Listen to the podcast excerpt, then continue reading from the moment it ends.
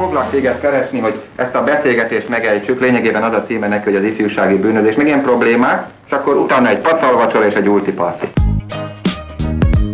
Annó Budapest, az ismeretlen főváros és Punks Not Dead Miklós.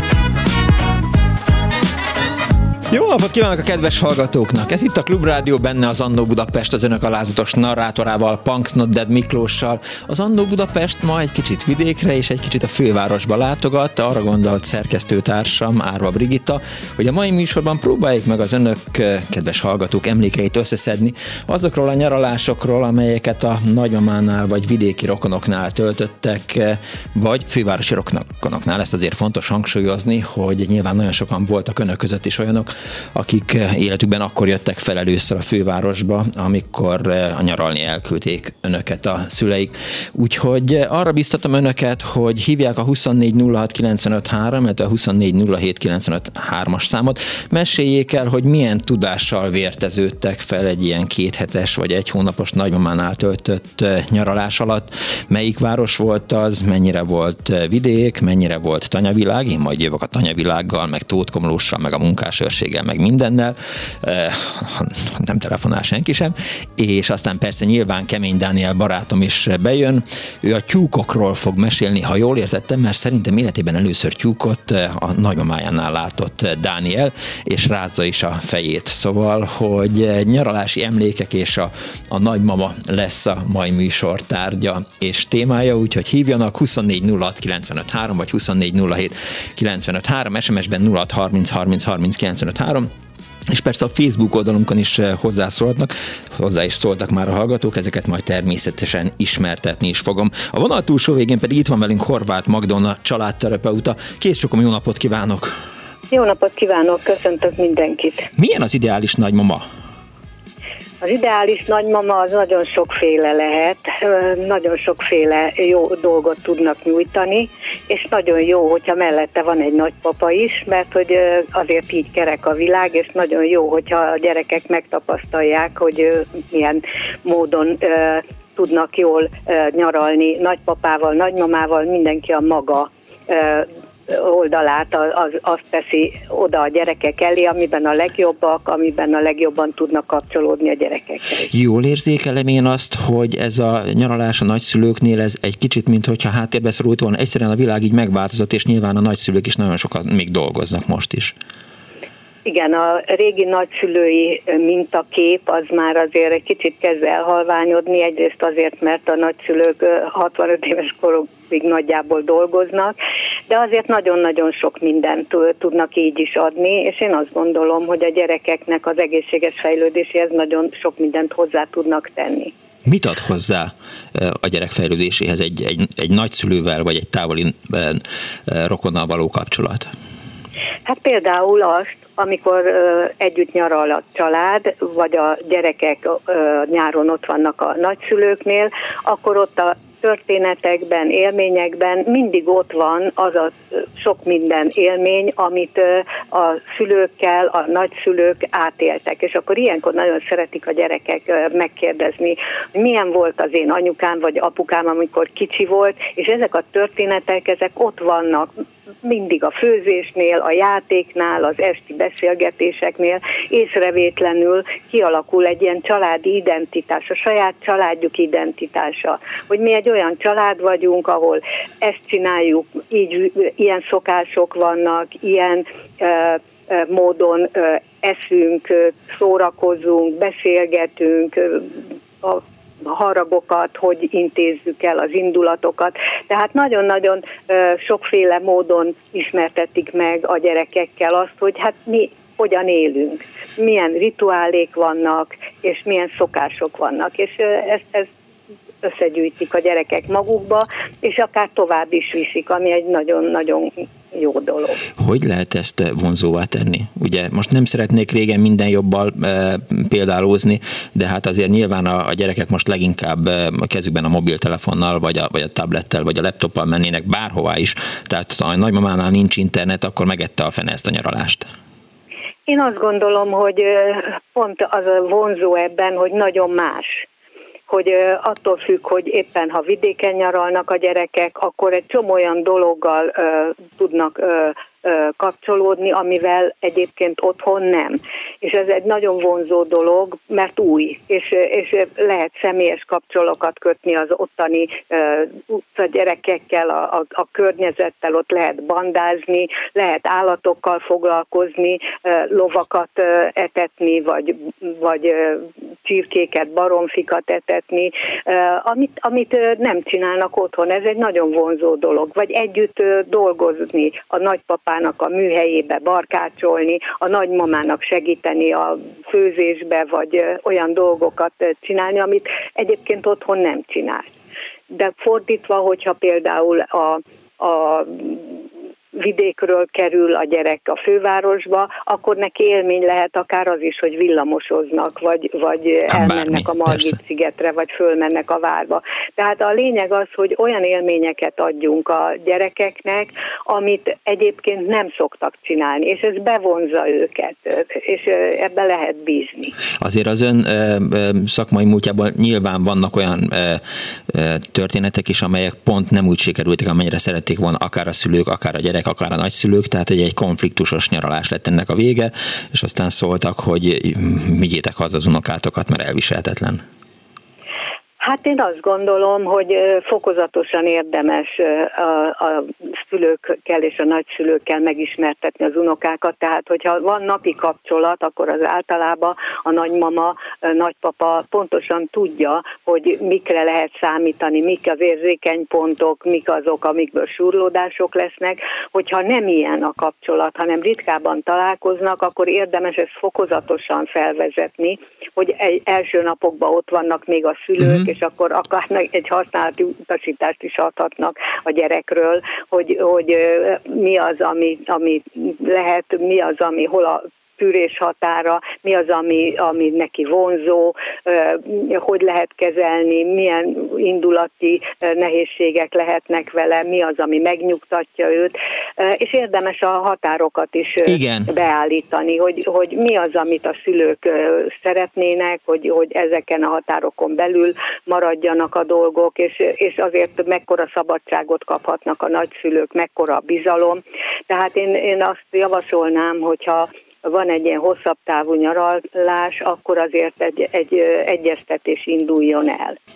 És akkor talán zökkenőmentesebb a... Igen, éppen erre gondoltam, hogy nyilván vannak szülők, akik nagyon félnek, a nagyapa az káromkodni fog, elmegy a kocsmába, de hát egy kicsit félnek a nyaralástól, hogy lehet így meghatározni, vagy ezeket a határokat megszabni, hogy azért végül is csak jól működjön mindenki. Igen, hát így, hogy egyeztetnek, hogy mi az, ami a szülőnek fontos, hogy úgy legyen, akár az étrend, vagy a napirend, vagy bármi, de kellő szabadságot adni a nagyszülőknek abban, hogy ők ebben a helyzetben nem biztos, hogy ugyanúgy élnek, ugyanolyan módon történik a napirend, hanem ha megvan a bizalom a szülő és a nagyszülő között, akkor azért ez sokkal, de sokkal zökkenőmentesebb lehet.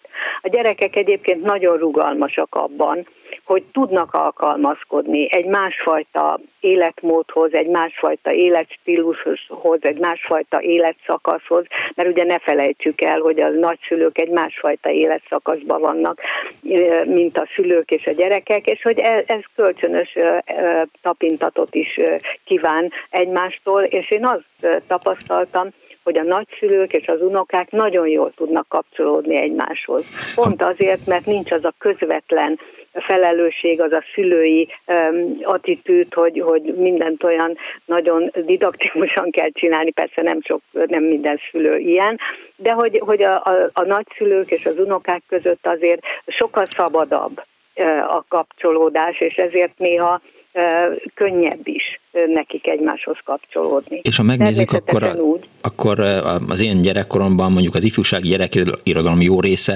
az hát jobbára nagymamánál eltöltött nyaralással kezdődik, aztán ott vannak mindenféle kalandok, de tehát, hogy már a könyvekben is ilyen nagyon jónak tűnt a dolog, meg várta az ember, aztán hál' Istennek időnként össze is jött. Önnek vannak jó emlékei mondjuk nagyszülőkkel töltött nyaralásról?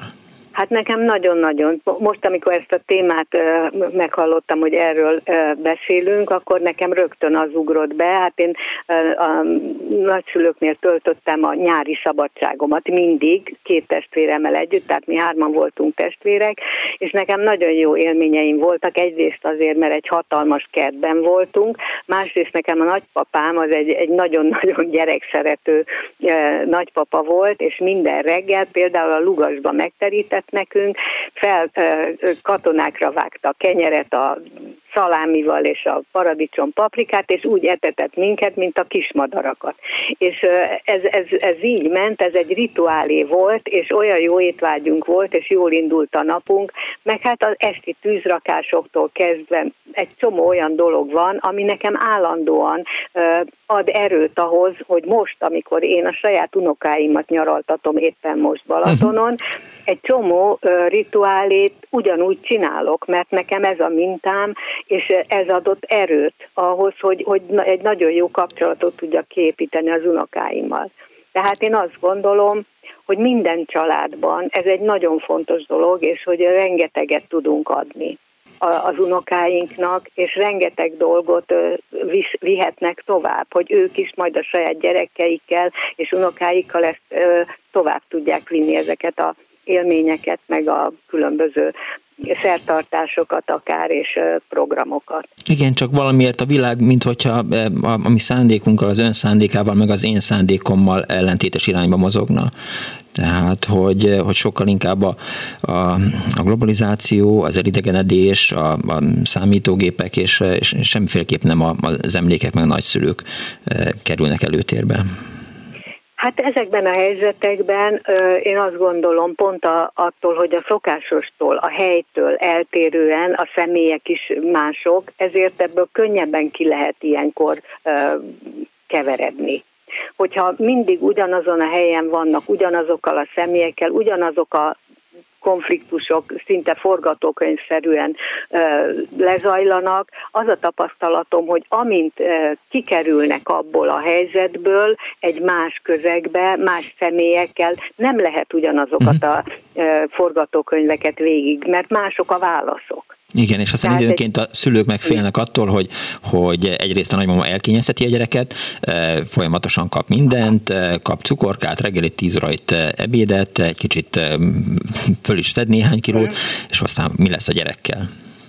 Hát ezeket tisztázni kell az elején, hogy milyen elvárások vannak. Én azt gondolom, hogy ha jó a kapcsolat a szülő és a nagyszülő között, mert hát ugye ott is lehetnek konfliktusos kapcsolatok, hogyha mindig attól függ egyébként a nagyszülő és az unoka közti kapcsolat is, hogy milyen a nagyszülő és az ő gyereke között a kapcsolat. Tehát, hogy általában elővetíti azt, hogy fog sikerülni az unokákkal való kapcsolódás is, de ezeket érdemes tisztázni, hogy mik azok a szülői elvárások, mert hát nyilván a szülői a felelősség, mik azok a szülői elvárások, amit szeretnének, hogy ezek megvalósuljanak, és mi az, amiben nagyon is átadják az önállóságot a nagyszülőknek. A bizalom az nagyon fontos, mert hát anélkül nehéz lehet. Mindent nem lehet előre leírni és egyeztetni, mert vannak spontán helyzetek, ilyenkor nagyon fontos, hogy meglegyen a bizalom. De hogyha nem jó a nagyszülő és a szülő közötti kapcsolat, az ki fog hatni az unokára való kapcsolatra is. Ön szigorú nagyszülő? Nem, én nem vagyok szigorú nagyszülő. Nekem 2 fiam van, és a fiaim által vannak unokáim.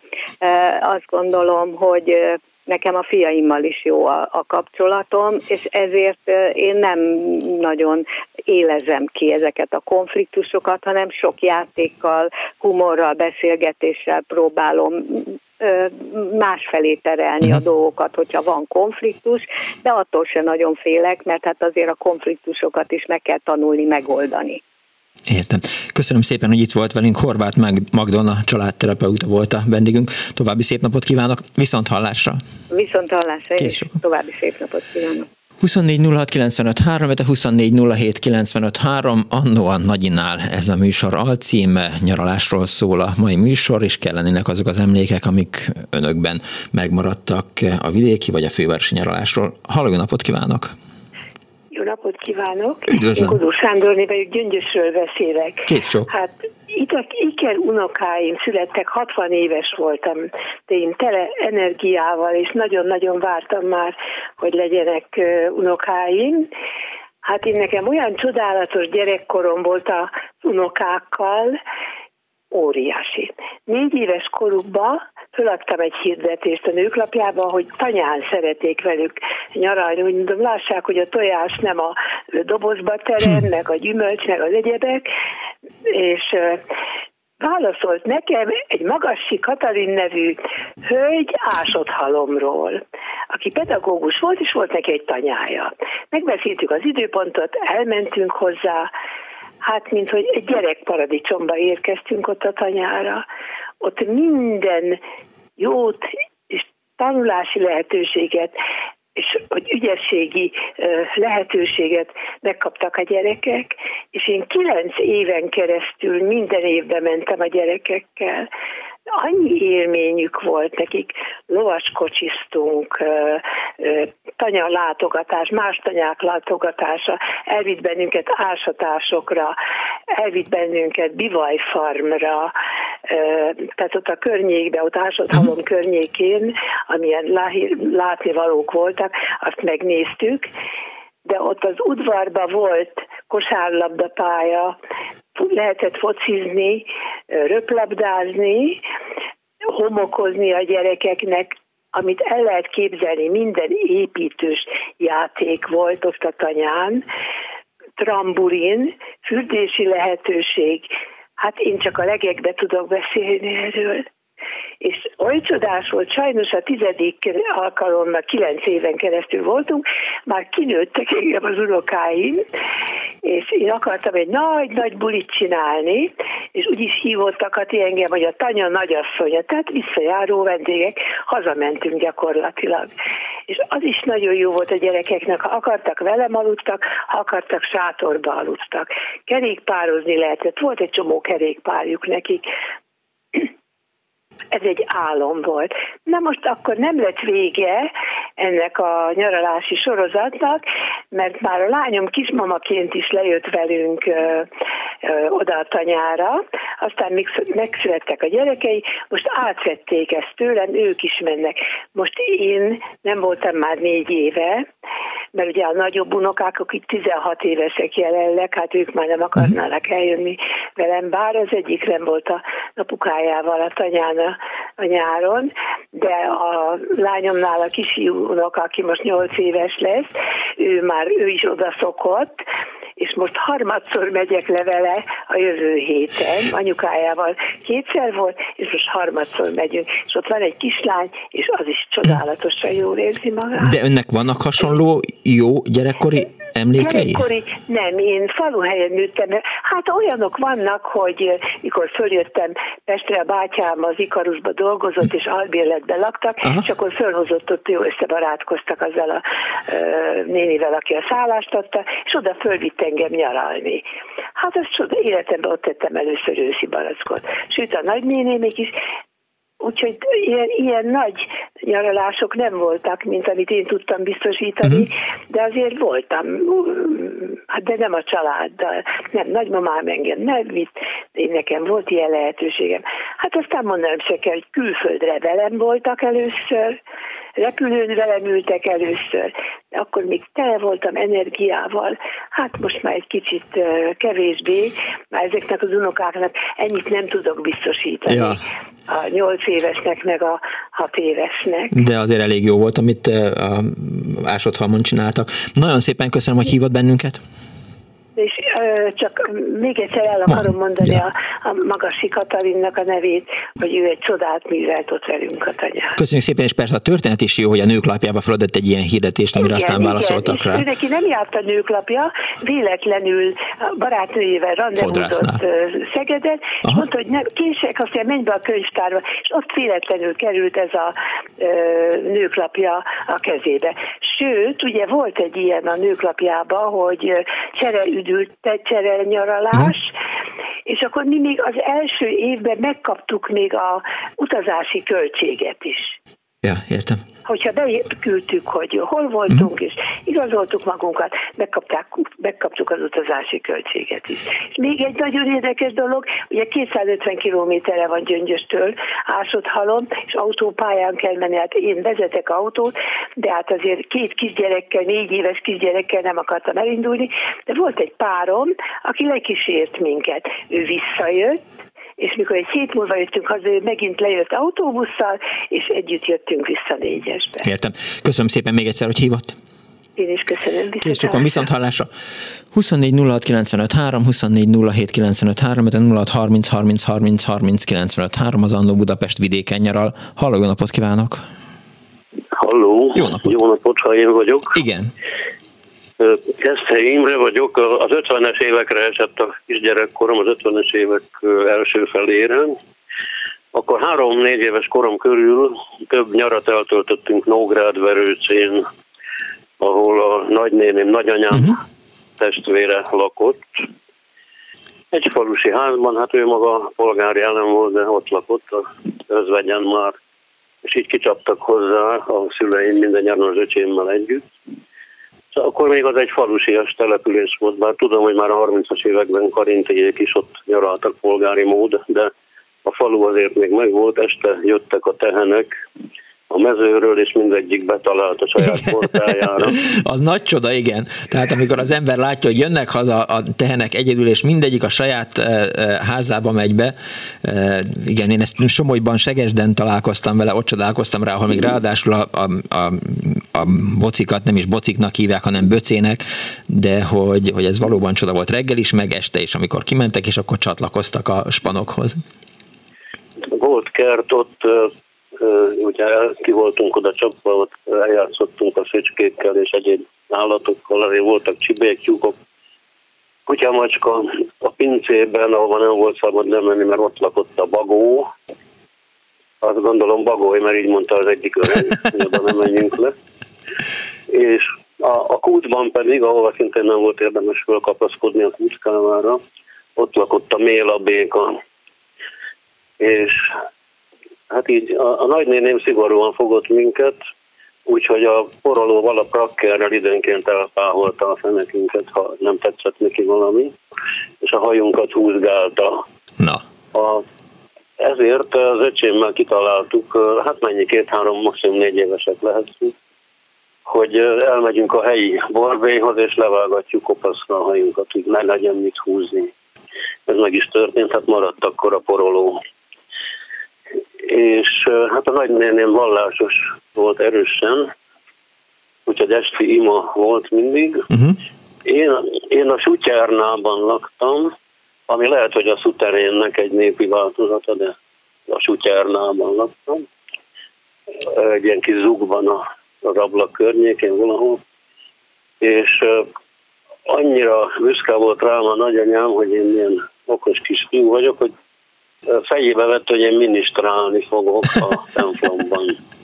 És vart a méretemre, hát mondom 3-4 éves lehettem, vart kis minisztráns ruhát, és így akkor a katolikus templomba beállítottak engem az oltár elé. Nem láttam nagyon, de többször már nem próbálkoztak velem, mert hát letérdeltem, pontosabban leültem a sarkamra, nem térdepeltem rendesen, és játszottam a csengentyűvel, miközben a pap mondta volna a magáért. A Borbélyhegy van ott a közelben, oda jártunk kirándulni, fogtunk a patakban rákokat, a bográcsban vörösre főztük, ilyen ilyen emlékeim vannak. Imre, számodra várt nyaralás volt ez, vagy időnként volt egy ilyen büntető expedíció jellege? Hát nem tudom, még azért ezeken nem gondolkoztam el nagyon, mert kicsik voltunk, de megvoltak az élmények. A szüleim meglátogattak hétvégén, akkor egy kicsit kirándulgattunk, vagy beütünk fagyizni. Úgyhogy alapvetően nem rosszak az emlékeim, ezt a kisverést se fogtam fel tragikusan. Akkor valahogy ez természetesnek tűnt. Azért próbáltuk el egyet venni valahogy. Hát persze elcsavarogtunk, az ismeréssel jártunk. Átmásztunk a kerítésen, más portálkra, más telkekre, és úgy hoztak vissza minket, voltak ilyenek. Hát ez Nógrádverőce volt, ma már az egy kultúrfalu üdülőhely. Nem tudtam róla, de ugye ott lakott Gorka Géza, a híres kerámikus, meg a lánya Gorka Lívia. Ezeket csak utóbb tudtam meg, akkor még az ilyesmi engem nem foglalkoztatott.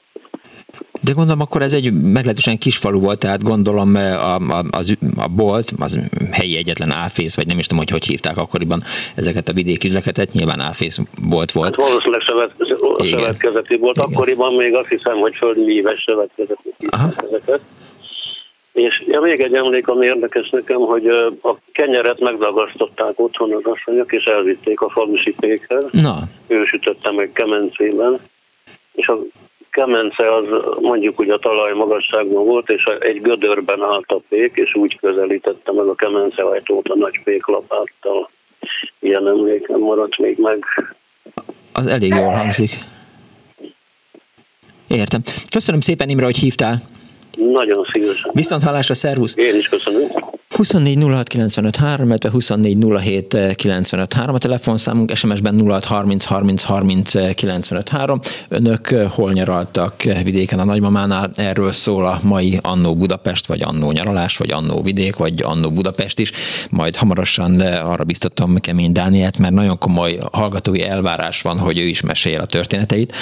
De közben azt írja Petkes Noémi, hogy életem legeslegszebb nyarai Tisza-Szent Imrén folytak, június közepétől szinte az iskola kezdésig ott voltam, majdnem 2,5 hónapot a nagymamáméknál. 40 éves barátság, még mindig él, sokat tanultam emberileg a falusi emberektől. Rengeteg élmény, köszönöm az Annó Budapest műsorait. Teletöltik a szívemet, üdvözlettel Lyonból, írta Noémi. Tehát Bodor Zoltán azt írja, hogy arra emlékszem, hogy az udvarra ki lett rakva a kád, és az lett feltöltve kútvízzel, és a nap melegítette fel a vizet. Na, abban volt a fürdés, és az volt a strand. Ez egyébként hasonlóképpen történt Tótkomlóson és a Bocskai utca 25 szám alatt, ahol a nagyszüleim éltek. Akarsz róla beszélni? Mindenféleképp, tehát ha gondolod. Érdekelnek a tótkomlósi emlékeid. Tótkomlós és Puszta Szer, tehát ezek azok a helyek, ahol Tótkomlós, Puszta Szer, illetve Segesdés, tehát Somogy megye. Ezek voltak azok a helyek, ahova én így elkerültem vidéki kisfiúként, vidéki kis punksnodded Miklósként, mondjuk az unokatestvéreimhez, vagy a nagyszüleimhez, vagy a nagyszüleim testvéreihez, és Puszta Szer, ugye ez a tanyavilág volt. Tehát az a tanyavilág, ahol egyrészt még nincs benne a villany. Furán ejthették a punksnoddet. Igen. Tehát, és amikor ugye volt ez a képes biblia a szobában, és akkor hát engem igazából nem vallásos gyerekként neveltek, egy kicsit így kimaradt az életemből ez, de akkor emlékszem, hogy ugye Jugoszláviában akkor még kiadták ezeket a képes bibliákat, nagyon jól el volt benne magyarázva minden, hogy mi hogyan történik, hogyan nyílik meg a Vörös-tenger, meg óriási hatással volt rád, mind látszik. Igen. Maradandó nyomókat. Igen, nem, csak ez arra jutott eszembe, hogy a Keszthelyi Imre mesélte, hogy minisztránsnak megpróbálta benyomni a nagymamája, és aztán egy kicsit a csenget gyűzött a templomban. Jó, tehát egyébként a templomokban harangoznak, tehát lehet, hogy csak azt imitálta. Szóval, hogy petróleumlámpa volt, az asztal fölött még emlékszem, hogy légypapír lógott be, az ilyen nagyon ijesztő volt számomra. Hogy abba fennakadni, az igen, milyen jó. Igen. Nem, hanem, hogy ülsz így az asztalnál, és akkor azt látod, hogy így teli van a légypapír legyekkel.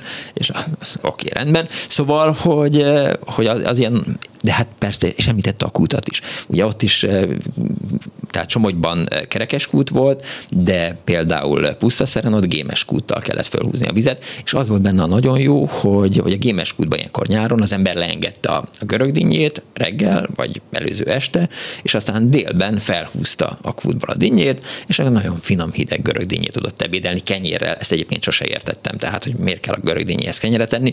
De hát találkoztam én is egyébként ilyennel, és soha nem értettem, hogy a görögdinnyéhez kenyeret. Azért, mert hogy az számított így, tehát hogy az nem úri huncottság volt a görögdinnyé, és nem desszert volt, hanem a főétkezés volt kenyérrel. Tehát volt valami, meg volt görögdinnyé, meg volt kenyér. És ez volt Puszta Szer, de ott aztán volt ilyen, hogy ilyen tanyos gyerekekkel összeverekedtem, és sejtettem azt, hogy lesz ilyen száll benned. És a kis punk. Túl ártatlan voltál eddig a sztoriban. Igen. És Somogyban meg, na jó, majd mindjárt visszatérek. Azt írja az egyik kedves hallgató, hogy azok a boldog, gondtalan szünidők a vidéki anyánál, a tehéncsordát és a disznókondát várni a kapuban, eső után mezít lába pocsájában ugrálni, és a kukoricából hajasbabát csinálni, felejthetetlen volt, írta Zsuzsa. Na, mondja Dániel.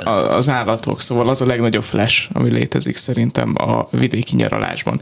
Életemben először láttam ott tyúkokat, meg kakast. De ezt hallgatnál, hogy melyik végig gondolom, igen, ezt elfelejtettem mondani, hogy anyai ágon Oroszlányhoz kötődöm, ott él a felmenő rokonság, nagymamám, dédnagymamám, és hát dédnagymamám tart állatokat, és hát a tyúkok azok állandó résztvevői de voltak. De remélem féltél tőlük. A kis életemnek. Képzeld el, hogy először nagyon így vadak. Az esélytelenek nyugalmával mentem oda, hogy hát majd én nagyon megbarátkozok velük, és addig nem volt félelem érzetem, amíg nekem nem rontott egy kakas. Na, utána már volt. Mert hogy szerintem azt hitte, vagy lehet, hogy látod bennem valami konkurenciát. Vagy ja, igen, a hajad, de most, ahogy így nézem. Igen, amúgy akkor is olyan nagyon hülyén néztem ki. És így megbökött a, nem tudom, lábával. Sarkantyújával. Sarkantyújával, ezt a szót kerestem, köszönöm, és nagyon, az nagyon fájt, arra emlékszem. Akkor neked traumatizált volt a nyaralás, elküldtek téged is internáló táborba. Igen, és képzeld el, hogy én ide vezettem, ezekre az időkre vezettem vissza, hogy megutáltam a főzeléket. Tudnélik, volt egyszer nagymamámnál nyaraltam néhány hétig, és valamilyen megmagyarázhatatlan oknál fogva, amikor minden nap kérdezte, hogy mit főzön, akkor én azt mondtam, hogy sárga borsó főzeléket. Aha. Most a sárgaborsó főzeléket akkori emlékeim szerint sem szerettem igazán. De akkor miért rendelte be, kisfiam? Azóta meg pláne nem, de az volt a legegyszerűbb, hiszen nagybátyámmal mentem utána visszajátszani. Tehát, hogy engem hagyjanak békén ilyenekkel, mi lesz ebédre, hát sokkal fontosabb dolgok vannak. És a sárgaborsó főzelék, az megvan, hogy 10. nap a nagymamám megkérdezi, ez egy ilyen meghatározó emlék, és most is megvan, hogy kisfiam, nem akarsz valami más tenni? De hogy ettél belőle egyébként? Tehát, ettem, igen? Minden nap azt ettem. És nagymamám meg nagyon rendes volt, így nem tudom hány nap után megkérdezte, hogy figyelj, azért én tudok mást is főzni. Igen, de azt mondtad, van, hogy Budapest bélszint párizsi körettel. Igen, igen, korlátozottak lettek volna, lehet a hozzáférés. Igen. Na jó. De Oroszlány ebből a szempontból fantasztikus hely volt. Egyébként én nagyon szerettem. Jó, van a sárga borsó, van a kakas. És jönnek a pozitív élmények. Képzeld el, például nagypapám, ő bányász volt ott a környéken. Nagyon-nagyon sokat mutatott ilyen régi bányavájatokat. Lehet, hogy nem pontosan. Kifejezés, köszönöm szépen. Én is egy bányász családból származom. Ja, oké, nekem mi bányászok tartsunk össze. Nincsenek ilyen ismeretei. A pécsi uránbányába internálták 1953-ban. Mármint, hogy igen, nekem ennyiből pozitívabb élményeim voltak, hogy jaj, milyen király, el tudok tolni 6 évesen egy csillét. Vagy de valamit. Hogy tudsz eltolni, hagyjál már békén. Nyilván nagypapámmal együtt, tehát, hogy azt utána lehetett vele ragaszkodni. Ez inkább a csillár volt, amire te gondoltál. Mire? Csillár. Ja. Jó, tényleg azt egyszer ledobtam, képzeld el, egy almával. Igen, volt ilyen történetem is. 24 06 95 3, 24 07 95 3, 06 30 30 30 95 3, annó Vidéken a nagymamánál, erről szól a mai műsor. Azt írja a hallgató SMS-ben, én 6 és 8 és 14 éves korom között egy hónapnyi szünidőt egy győr, igen, most ezt mindjárt összerakjuk ezt az SMS-et, mert hogy azzal kezdődik, hogy Győr mellett egy kicsi faluban töltöttem a nagymamámnál. A fél falu rokon volt sok-sok gyerek, tévé csak itt-ott volt, 2 gulya, kondanap, kibehajtás, bandázások, patakban fürdés és uborkaszedés, válogatás, gyerekszerelem. Ezek az évtizedekkel ezelőtt nyarak, írja a kedves hallgató, de a mai napig ezekből az élményekből, tapasztalatokból merítek kis tanítványaimnak. Ezekről a régi dolgokról tudok hitelesen mesélni, írta tehát a hallgató 06 30 30 30 95 3-ra.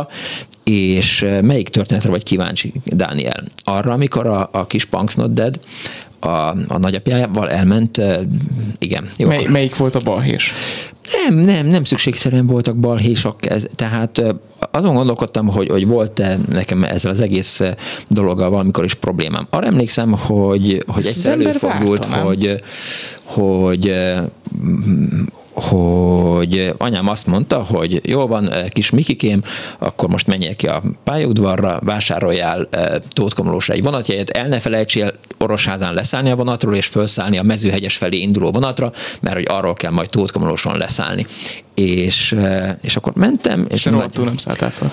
De rohadtul felszálltam, és vittem magammal természetesen könyvet, de hogy Tótkomlóson az volt egy ilyen fura, hogy ott ugye ez egy Tótok nevéből is származik, nem szlovák komlós, hanem Tótkomlós, tehát tótul beszélt mindenki. És időnként engem frusztrált az, hogy az összes rokon az tótul beszél, amiből én ugye egy szót sem értettem, és nyilván ez a gyerek előtt ne beszéljünk dolgokról, de na mindegy, ez és el is gondolkoztam azon, hogy megtanulok tótul, hát aztán nem lett ebből semmi sem. 24 06 95 3, majd még azért elmesélem azért, amikor a kemény gárda régi titányával elindultunk géppisztolyt olajozni. És azt mondta, hogy te jó kis elvtársam vagy. Igen, Miklós. Halló, napot kívánok! Halló! 24 06 95 3, 24 07 95 3, itt vagyok. Jó napot kívánok! Jó napot! Halló! Halló, tessék beszélni! Vagyok. Halló, Oszkár vagyok. Hello, Oszkár, szevasz. Én is a 60-as évekről szeretnék beszélni, amikor is a nagyszüleimnél töltöttem szinte az egész nyarat az öcsémmel együtt. Ez a hely, ez Gáva-Vencsellő volt. Uh-huh. Gáva-Vencsellő, ez majdnem a Lónyai csatorna és a Tiszának a torkolata. Ez Tokaj hegyalja. Aha. A nagypapám az itt volt gátőr. És hát gyakorlatilag az egész Lónyai csatorna szakasz az ő felügyelete alá tartozott, és mi itt nőttünk föl, tehát halásztunk, horgásztunk, ott tanultam meg evezni csónakkal, ugye volt gátőr csónak, át kellett menni a csatornán egészen a Bodrogig, és ugye már az eleve regényes volt, hogy ide úgy lehetett abba az időbe eljutni, uh-huh. hogy Nyíregyházáról Kisvasúttal. Ilyen úgy mondtuk, hogy ilyen kávédarálónak mondták azt, hogy kávédaráló, ez a kis motorvonat vitt el, ilyen keskeny nyomtávú vasút, úgy lehetett megérkezni. Sokszor úgy ment, hogy le lehetett menni, mit tudom én, leugrani, aztán sétálni mellett, aztán vissza. Elvégezte az ember a dolgát, és még futott, akkor utolérte. Tehát annyira lassú volt. Na és aztán itt, ami létezett, amit szinte azt lehet mondani, hogy mint a Tüskevárba a Bütyökék, ugye, és a Tutajos. Meg a Tutajos, ugye, itt kagylót szedtünk, aztán ami létezett, a halászat, ezt a rapsit, ez amit amit lehetett, mindenfélét kitanultunk, tehát a varsától, a tapogatóig, a különböző halcsapdákig, és ugye ott voltak ilyen holt-tisza ágak, amiben szintén belementünk, és ott ami létezett, mondhatok extrém dolgot? Persze. Na, úgy azért óvatosan. Hogy volt úgy, hogy iszapba, hogy combig ért az iszap, addig kellett belegázolni, és onnan horgáztunk, ilyen eliszaposodott ilyen holtisza áll. És mikor kijöttünk belőle, akkor tele voltunk piócával, nadájjal. És aztán ugye akkor vettük észre, mert az iszapban nem érezte az ember. És akkor ezt úgy lehetett, kitanítottak az öreg halászok, és ezt úgy lehetett, hogy egymásról lepisíltük. Igen. Tehát én az unokaöcsémet, az unokaöcsém engem, mert akkor leválik róla. És ha nem kell pisilni, akkor mi van? Hát igen. Akkor baj. Igen, akkor hazamentünk, és akkor ilyen ecettes, ilyen, az a házi ecet volt, ilyen hordós ecet, akkor ilyen ecettel locsolgatták, és úgy lehetett leszedni. Különben, ha letépte az ember, akkor úgy lehetett letépni, hogy a tapadó korongja ott marad. Igen. Na itt aztán építettünk mi vízibiciklit, aztán ami létezett, tehát gyakorlatilag ilyen kis erdőbe, ott próbáltunk ejtőernyős lenni, és akkor ilyen plétből csináltunk ejtőernyőt, jól leestünk a fáról. Sikerült. Igen, nem nyílott ki az ejtőernyő, aztán madaráztunk, kék vércsét sikerült szereznünk, az egyik ilyen idősebb gyerek, az kiszedte a fészekből, fölneveltük, és aztán mikor ilyen papagáj kalitkába volt, mikor megnőttek, akkor elengedtük, de amikor nem találtak kaját, akkor mindig visszajártak. Kajálni akkor nyáron. Tehát ilyen nyarak voltak ott tulajdonképpen, tehát azt lehet mondani, hogy az unokatestvéreimmel együtt most is nem olyan régen beszélgettünk, azt mondták, hogy mindenki úgy, hogy csodálatos nyár volt. Arról még nem is beszéltem, hogy a nagymamánál ott volt egy pulyka csapat, volt egy kacsa csapat, volt egy liba csapat. A pulyka az nagyon ijesztő, azt én nagyon nem szerettem sose. Hát úgy közlekedtünk, ilyen hatalmas bottal telek volt, mondhatnám azt, hogy egy tanya, mert 1400-szögöles volt a telek. És ott, amikor így földcseperedtek, de a liba is veszélyes, ostorral közlekedtünk az udvaron. Tehát mindenkinek volt ilyen ostor, mert elfordultunk, vagy a liba csípett meg, vagy a pulyka.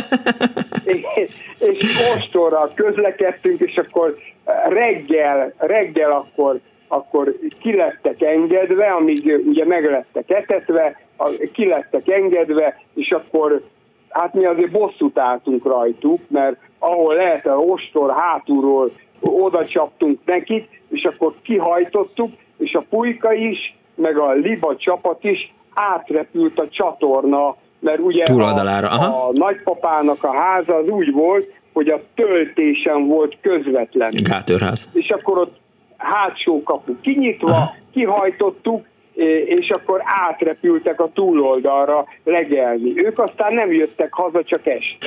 Oszkár?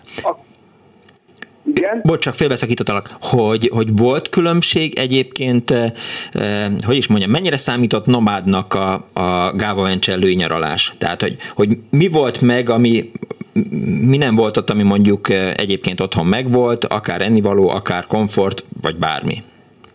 Igen, hát a komfort az úgy volt, hogy gyakorlatilag a nagypapának már megvolt a ugye az újabb házában, mert ugye közben nyugdíjba vonul. Uh-huh.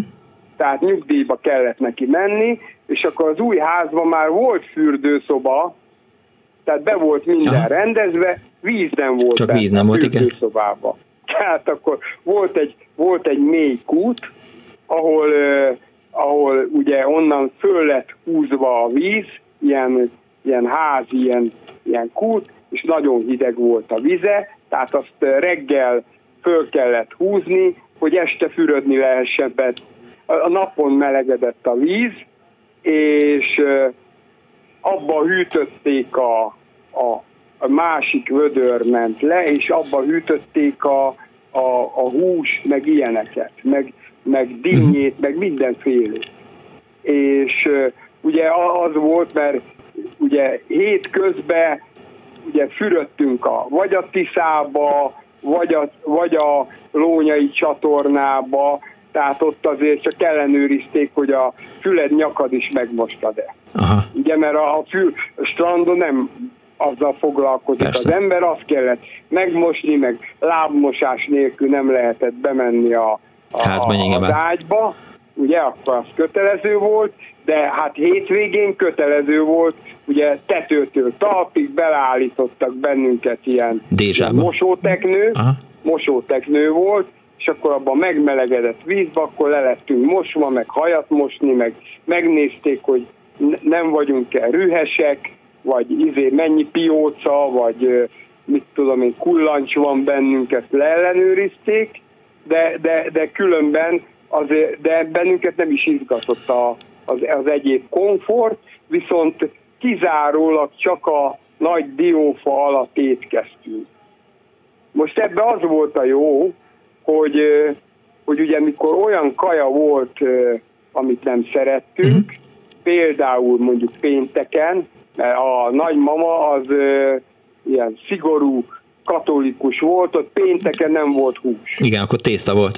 Azt betartotta, de még hozzá se jutottunk, eldugta, hogy nem lehetett más. Tehát ilyen tésztaféle ilyesmi volt, akkor azt mi valamennyit tettünk belőle, és akkor az asztal alatt ott volt körülöttünk a kacsák, és akkor ugye akkor kaptunk palacsintát, hogyha megettük a krumplilevest, azt egyikünk se szerette, és akkor mama bent volt a nyári konyhába, igen? És akkor odaszórtuk a krumplileves, kiöntöttük, kacsák eltakarították. Mama, már megettem, és akkor jöhetett a palacsinta. Értem. Igen, de kíváncsi voltam, hogy mi lesz a diófának a vége, de akkor most már legalább értem, hogy miért volt jó kint enni. Volt olyan pillanat, igen. amikor Gáva-Vencsellőn azt mondtad, hogy na jó, ebből elég volt? Menjünk haza? Nem. Uh-huh. nem. Az volt a legrosszabb pillanat, amikor eljött a búcsú. Aha. Ott ugye a katolikus templomba ugye a búcsú az ilyen Szent Istvánnak van fölszentelve. Aha, tehát augusztus 20-án volt. Augusztus 20-án volt, igen. Akkor az egész nagy familiának össze kellett jönni, uh-huh. és akkor tudtuk, hogy búcsú után akkor már hazafelé menet van, és akkor már vége a nyárnak, akármilyen jó idő van, az már keserves volt, mert onnantól kezdve nálunk már fölkészülés volt az iskolának. Ugye anyánk levizsgált bennünket, ugye én meg az öcsém, akkor megnézte, uh-huh. de úgy néztek ki, mint a cigányok, azt mondja, feketék vagytok, rühesek vagytok, tele vagytok sebb helyjel, most már jó lesz, ha rendbeszedlek benneteket, most már ettől kezdve tanulás van.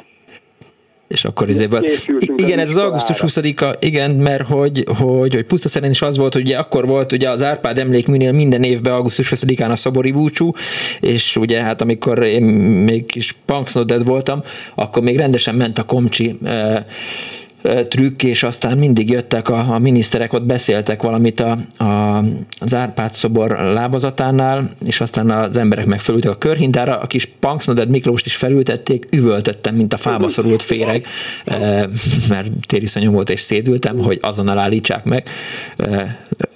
Nyomasztó emlékek vannak, de egyébként nagyon jó volt. Jól van. Amíg annyit a vallásról, csak nagyon röviden, igen? Hogy hagyjak másnak is helyet, hogy itt ugye ez egy katolikus falu. Igen. Gáva-Vencsellő.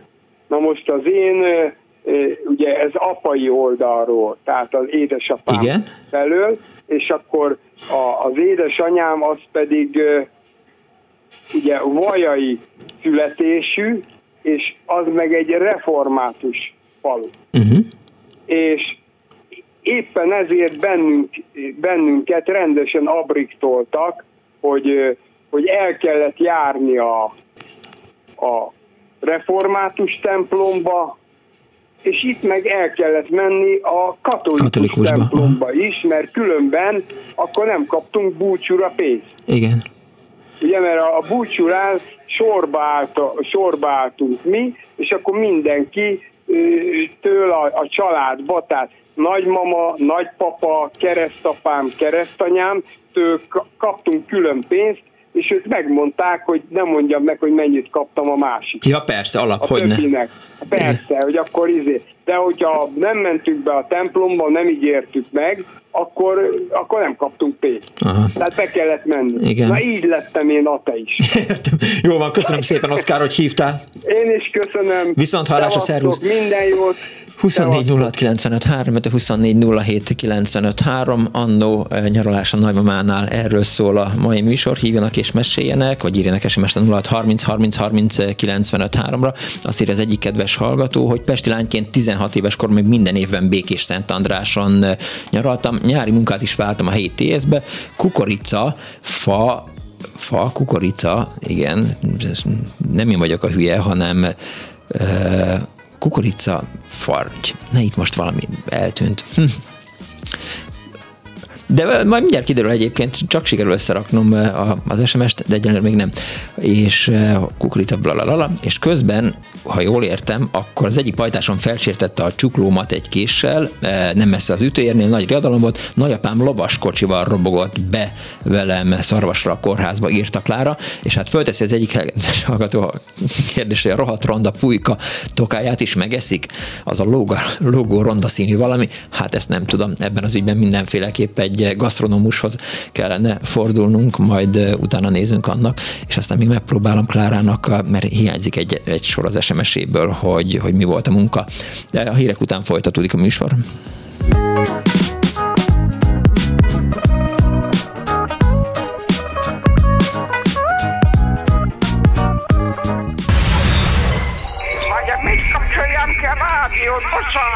Igen.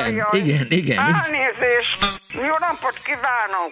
Mert ez a kis éppen olyan jó, és éppen azt teszi, amit kell. Annó Budapest, az ismeretlen főváros és Punksnodded Miklós.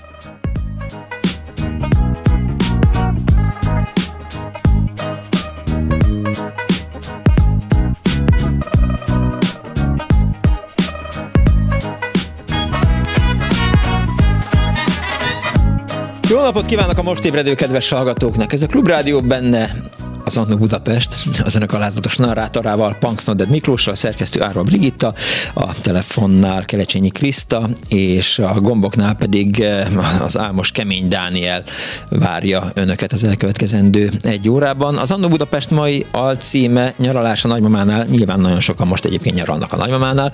Olyan élményekre vagy emlékekre vagyunk kíváncsiak, amelyek az önök gyerekkorából származnak, amikor mondjuk vagy vidékre kerültek, vagy a fővárosba kerültek el. Dani is mesélt már, én is, de még azért van egy-két történet a puskacsőben. Hívjanak 24 06 95 3, illetve 24 07 95 3, vagy írjanak SMS-t 06 30 30 30 95 3-ra. Halló, jó napot kívánok!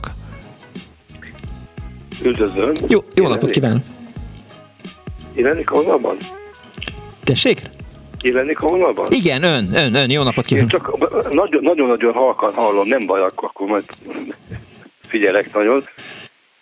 Péter vagyok, már többször beszéltünk. Igen. Szóval én egy Rottenmiller utcai ilyen polgári házban születtem bele, tulajdonképpen, és anyámék elfogadott emberek voltak, úgyhogy a nyarakat Szabolcsban, mert anyám Szabolcsból származott, és ott jöttek a rokonai, és a szabolcsi nagynéném, meg nagybácsimnál töltöttem 4 és 8 éves korom között, és hát nekik ilyen almás, meg őszi balackos kertjük volt, úgyhogy 4 és 8 éves kis szőke Petike ott járkált, és olyan dolgokkal találkozott, amiket így a Rottenmiller utcából még nem ismert, és például olyan őszi balackot, ami úgy néz ki, mint egy lepény, tehát konkrétan lepénynek néz ki. Uh-huh. Aztán a keszthelyi barátom lelőtt a poént, meg te is a tehenekről. Tehát, hogy jöttek az utcán a tehenek, és betaláltak a házba. Igen. Ki is találtak a házból. Jó, tehát a teheneket már előttük a poént. Még egy állatról nem beszéltünk. Amikor kimentem a hátsó kertbe, akkor ott libák jöttek, és azoktól nagyon féltem. Hát sokan vannak fehérek, és nagyon vadak. Holott nem is az. Igen, és megcsípnek, és megtámadnak, igen. De mondom, 4 és 8 év között ezt a 4 évet ott Szabolcsba ott töltöttem. Meg ami még poén lehet, hogy ugye leraktak a szüleim egy olyan 3 hónapra, és amikor vissza kellett volna hozni ide-vissza a Rottenmiller utcába, akkor egyszerűen nem ismertem meg őket. És ezt nagyon sérelmezték. Hát hogyne. Addigra annyira megszerettem ott lenni, meg miket csináltam még ott? Traktort vezettem. A nagybácsi fölrakott a traktorra, és hogy kormányozzak. Ő nyomta a gázpedált, és akkor én csak kormányozzak. Tehát egy ilyen 8 éves gyerek ott ül a traktorra, és kormányoz. Ilyenek.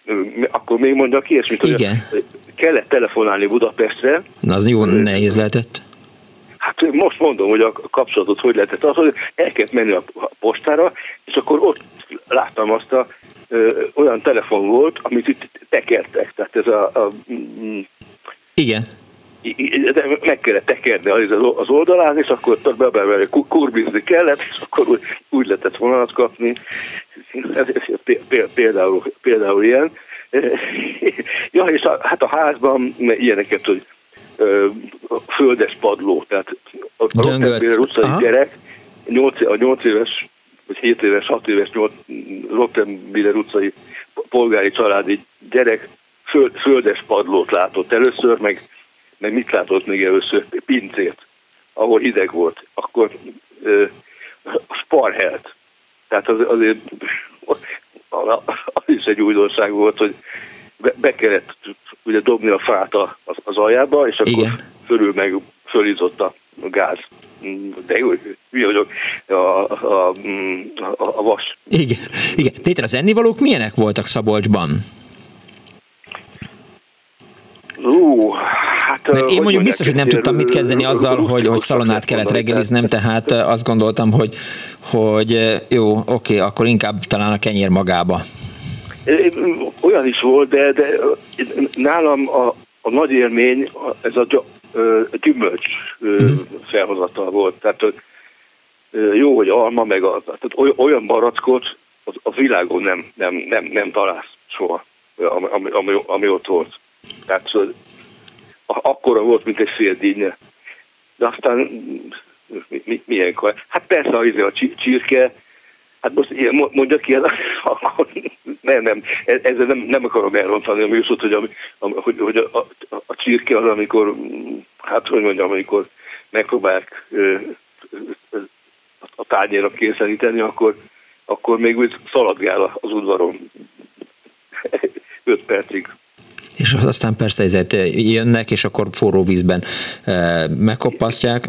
Igen, gyerek számára, vagy fővárosi gyerek számára. Bár szerintem a Rottenbiller utcában is koppasztottak akkoriban csirkét. Igen.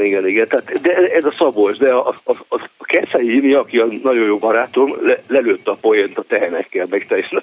Az óriási, hogy azok hogy a rohadt fenébe tudják megtalálni.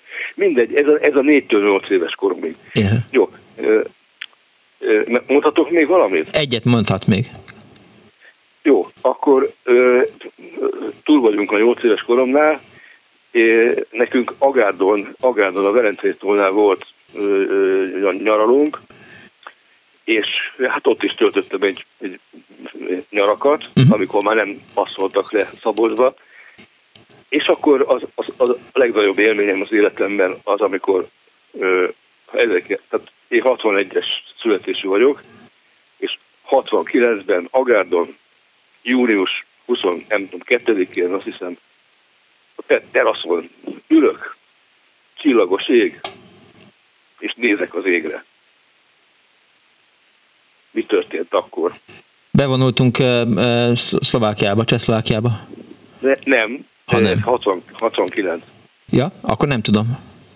Mi volt 69 júliusában? Hát a 8 éves Petike ül a teraszon, a gárdon, csillagos ég, éjszaka. Volt televíziónk is, televízió közvetítés is volt. Mi volt akkor? Ja. Apám fölmutott az égre a holdra, hogy hát ott vagyunk. Igen? Na. Igen. Hát például ez egy olyan élmény, amit az életben nem lehet elfelejteni. Csak akkor voltam, mondom, 8 éves. De fura. Igen, azt hittem, hogy valami más történet lesz. Jó, köszönöm szépen, Péter, hogy hívtál.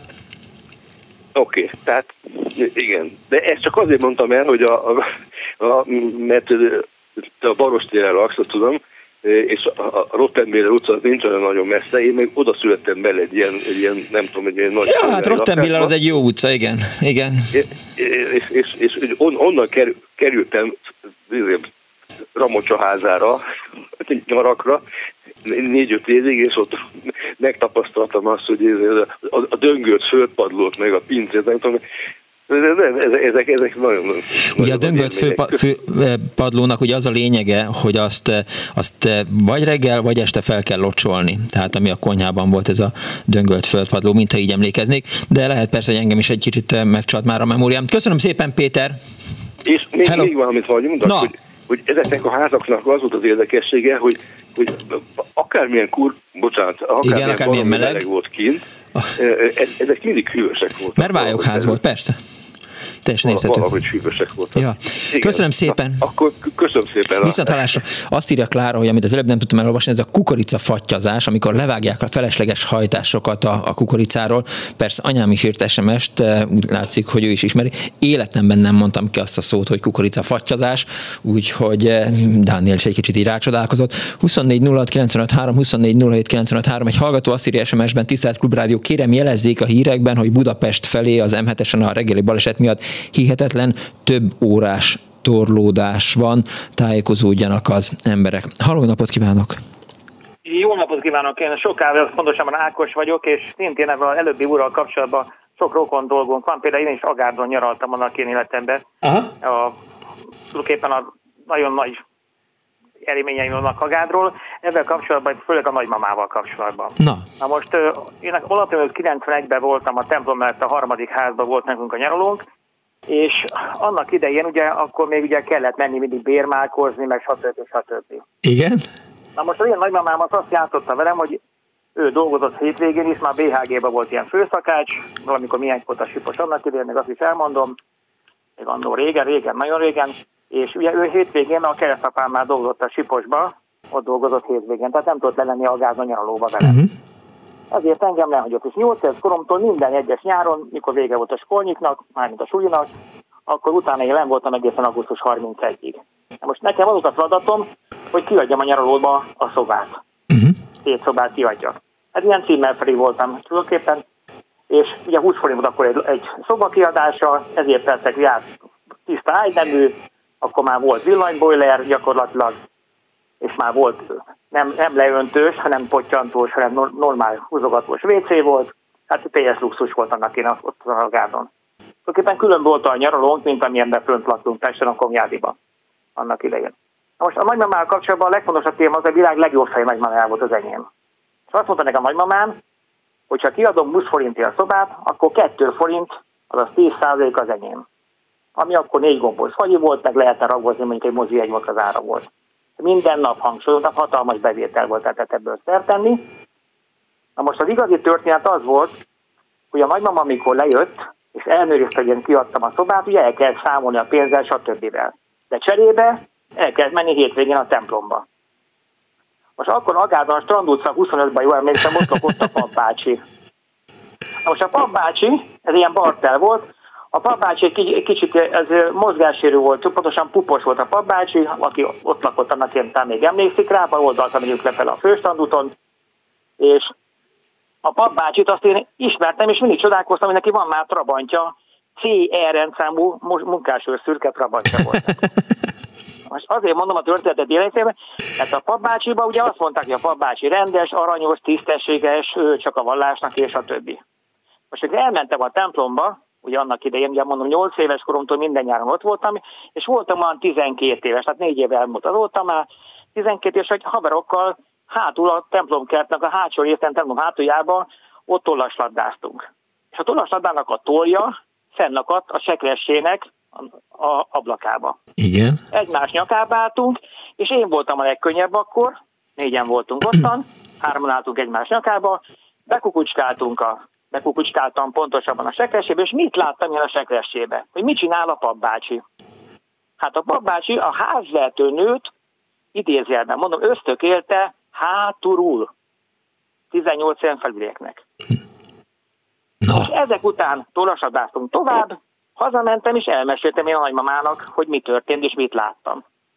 És a nagymama ez, amikor június közepe környékén letett, még egy nyaralás elején lehetett, egész nyára bevont a nyaralókulcsot. Se zeppén, semmi, jöttem vissza a Komjádiba, pesti fiúnak. De mi történt egy év múlva? Sipszul a történet nagy része, és nagymamáknak a jó feje, már az én nagymamám halál jó fej volt. Eltelt egy év, ugyanúgy tollaslabdáztunk hátul a templomkertbe, csak akkor nem én voltam a legkönnyebb, hanem az Árdi barátom volt a legkönnyebb, és ő állt az én nyakamba. És ő nézett be. Mit látotta Árdi barátom? Azt látta, hogy a papbácsi nem a házvetőnővel, mondjuk úgy, hogy inzultálta, hanem már annak a lányát. Ne hülyéskedj már, Ákos! Esküszöm, mi történt? És történt. Ezután mi történt? Fogtam az Árpinak a kezét, meg ott, hogy a másik Faragó Gézának hívták, azért mondok neveket, Lipsai Árpánnak hívták ezt a jó embert. Jó, azért a GDPR-t azt figyeljünk rá, jó? Igen, azért mondtam, ez történt. Na most következő van. Hazamentem, és a nagymama engem utána egyrészt elnézést kért tőlem, szó szerint, sírva megköszöntem neki, ő is sírva rám dolult, azt mondta, bocsánat Ákos, soha többé nem kelt bennem a templomba. Vasárnaponként. És az összes 2 forintot, ami arra nyárra szólt, azért az komoly pénz, úgy kell számolni, kb. Hetente 4-5-ször ki volt adva nyaraló, mind odaadta nekem, és ezt azért meséltem el, hogy ilyen nagymamák is vannak. Elnézést kért. Akkor nagymama volt olyan, hát akkor lehetett olyan 71-72 éves. De Ákos, mit mondott a nagymama, hogy mi történik, már ne haragudj a sekresség túloldalán? Hát a nagymama azt mondta, nekem azt mondta, hogy tulajdonképpen ezt a papbácsinak nem szabad csinálni, vagy nem szabadna. És ezért nem kellett nekem menni templomba. Katolikus templomról van szó. Na most, ha az ember tovább is még egy történet, ami nagyon érdekes volt, hogy ezek után, ugye, nekünk ott volt mondott a nyaraló, és a nagymama gyakorlatilag ezek után még jobban megbízott bennem, és már hétvégén is jött ellenőrizni engem, mikor le kellett lejött ellenőrizni, hogy mi történt, meg egyebek, és csak nyár végén kellett elszámolni jóformán. Tehát én azért meséltem ezt a történetet el, hogy vannak kicsit komolyabb történetek, és sokkal, hát ez egy szívbe markoló történet hát volt. Hogyne. És azért kapcsolom ezt a dolgot még hozzá a Velencei-tóhoz, amit előbb az úr is mondott, aki előttem beszélt, hogy nem olyan régen volt arról, hogy miért száradt ki a Velencei-tó. Ugye ezek most egy központi téma. Igen. Politikailag is. Azért száradt ki, mert kiválták a nádat. Most, ha minden jobban felület, annál jobban párolog a víz, ez fizika. Igen. Most a legfontosabb, akkor a kőfém abban az időszakban fejlődött fel, a könnyűfém Fehérváron, és ott a kőfémnek a területe miatt, ami ott majdnem ott a parton van, és menjünk Fehérvár fele, ott van egy kemping is, a kőfém találta ki azt, hogy ki kell vágni az összes nálat, és a Velencei-tóból vitorlázó, illetve kajakkenu pályát is kell csinálni. Erre még sokan emléksznek, még a Fanándor idejéből emlékszenek a dologra, sokan, akik emlékeznek rá. És ezért száradt ki most a Velencei-tó többek közt, mert óriási felületnövekedés következett be, vízutánpótlás zéró gyakorlatilag, és így egy csomó gyereknek visszatérve még a nagymamákhoz. Azért kellene rendbehozni a velencei tavat, mert nagyon sok gyereknek, ma is gondolom, sok nagymama, nagypapa van, az én korombeliek, akik szintén már nincs a nyaralón sajnos, de sok, ugyan gyerekek nyaralnak, és megszűnik a nyaralás egy csomó embernek azok az élmények, amit az úr is előbb elmondott, mert amit én is elmeséltem, persze voltak ennél sokkal nevetségesebb érvények is. Ott ismertem meg életemben először a zenekarokat, hogy ki hol van a nácsolási sárdában, stb. Ott tanultam meg biciklizni, stb. Hát ez tény. De a legfontosabb az, hogy a természetet, amikor rombolja az ember, akkor megszünteti azt a lehetőséget, hogy ugye nagymamás, nagypapás történetek legyenek, mint amire most én beszéltem. Értem. Jó. Köszönöm szépen, Ákos, hogy hívtál. Nagyon kedves mindenki, és vigyázzon magára. Viszonthallásra. 24 06 953, de 24 07 953, azt írja a hallgató SMS-ben, hogy a víz nem ír ekkora torlódást, tárnoknál megakad, de aztán halad. Halló, jó napot kívánok! Halló, szóval kedves Miklós! Most mi legyen, mindjárt 3:04 lesz-e itt hírek, vagy nem, vagy vágjak-e bele? Nincsen 3:04-kor hírek. Történet. Jó, köszöntöm a Danit is, és a hölgyet is nagyon szépen köszönöm, hogy ilyen gyorsan visszahívott. Nekem csak ilyen emlékvillanásaim vannak, ilyen katartikus sztoriaim, főleg ilyen hosszan évekre nyúlóan nincsenek, hogyha azokat is lehet mondani, akkor azok jönnének, lehet? Persze. Lehet. No, hát én is ilyen leadott gyerek voltam, hol Szabolcsban, hol a Hajdúságban, és miután pesti voltam, én a lenti vidéki vizekre ilyen allergiás voltam, gondolom nem egyedül.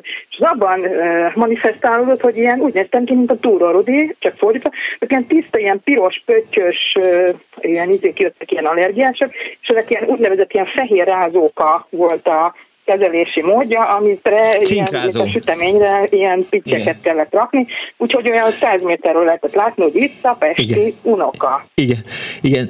Dani nem érti ezt, és mondtam neki, hogy cinkrázónak hívták azt a folyadékot, egyébként gyógyszertárban lehetett kapni. Lehet.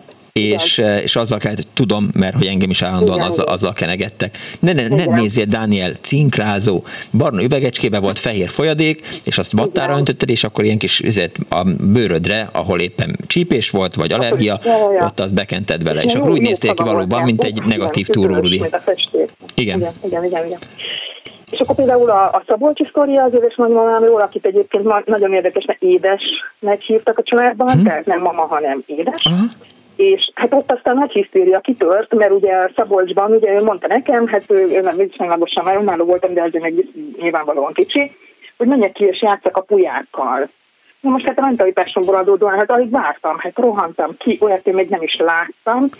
És kerestem én a pulyákat, mindenféle állatot ott találtam, de pulyákat sehol, hát nagy kiabálás volt. Utána sírtam, akkor meggyőztek vigasztalni. Hol vannak a pulyák? Hát, a pulyák, ugye ezek gyerekek voltak. És hát azért az akkor a katartikus élmény, hogy nem láttam, az nem volt ennyire meghatározó. Utána már aztán persze tájszólásba kellett lendülni, de az is megvolt. Annál is inkább, mert hogy ugye ott ilyen ízesebben így beszéltek. És amikor én visszajöttem Pestre, édesanyáméknak hullott a haja ezzel, jaj, ó, nem áll. Szóval ezt úgy vittem. És még egy picit rövid sztori lehet, nem amit hírek. Nincsenek hírek, mondtam már. De hogy nincsenek, jó, azt nem hallottam, mert annyira el vagyok ragasztázva, mert tiszteltetéstől bekerültem. Jaj, jöttem, hogy nincsenek hírek. Jó. Tehát és akkor még volt egy olyan sztori, hogy volt egy ilyen, ez egy ilyen a másik mondom, ilyen vályogos, parasztházszerű, ilyen kis konyha, ilyen fajtok, és akkor úgy, ahogy mondta az előbb az úr, ilyen böngölt, fapadló.